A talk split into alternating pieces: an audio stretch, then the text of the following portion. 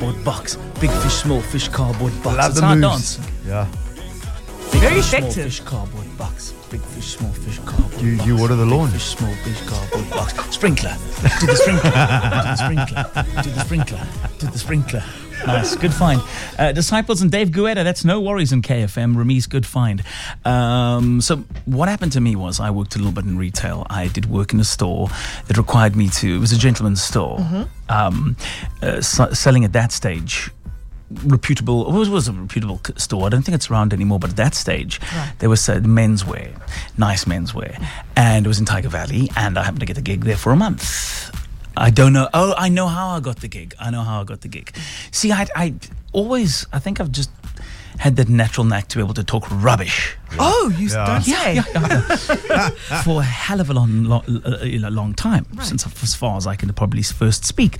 Um, and I remember going for to an interview for this uh, specific job at their head office, and I noticed that the um, uh, HR director, who was one of the the co-owner of the company, um, happened to know and love racehorses.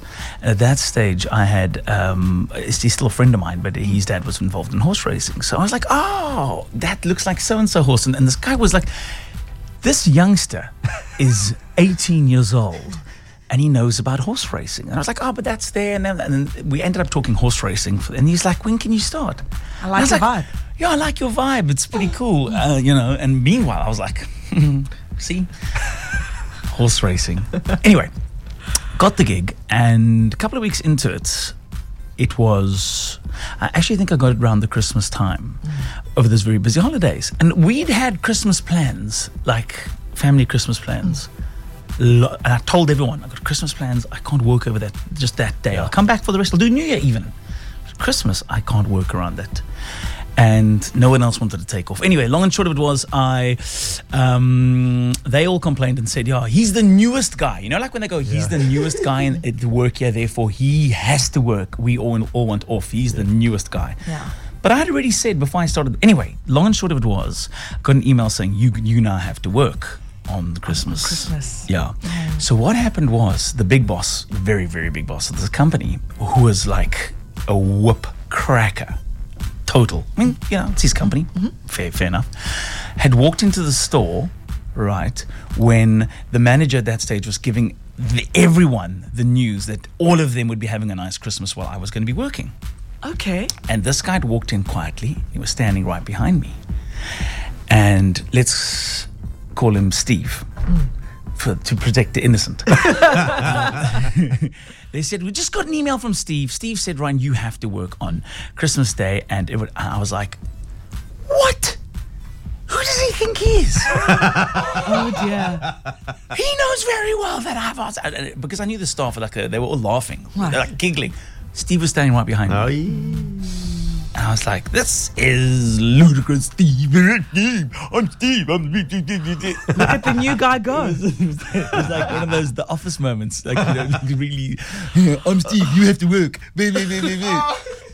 And I turn around.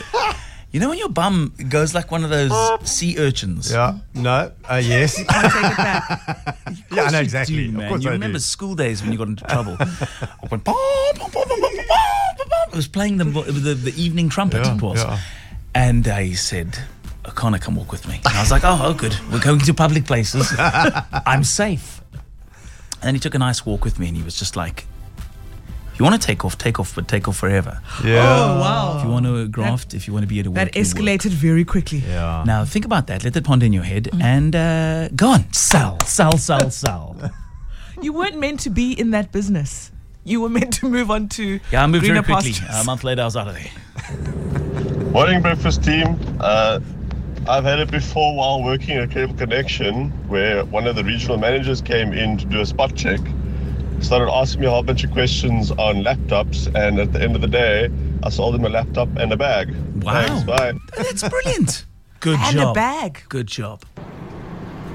Um, it's never happened to me personally, but I just think that they're normal people. Hmm. So whether or not they come there and you're yourself or not yourself, you should be doing your job properly anyways. And on the bad days, yeah.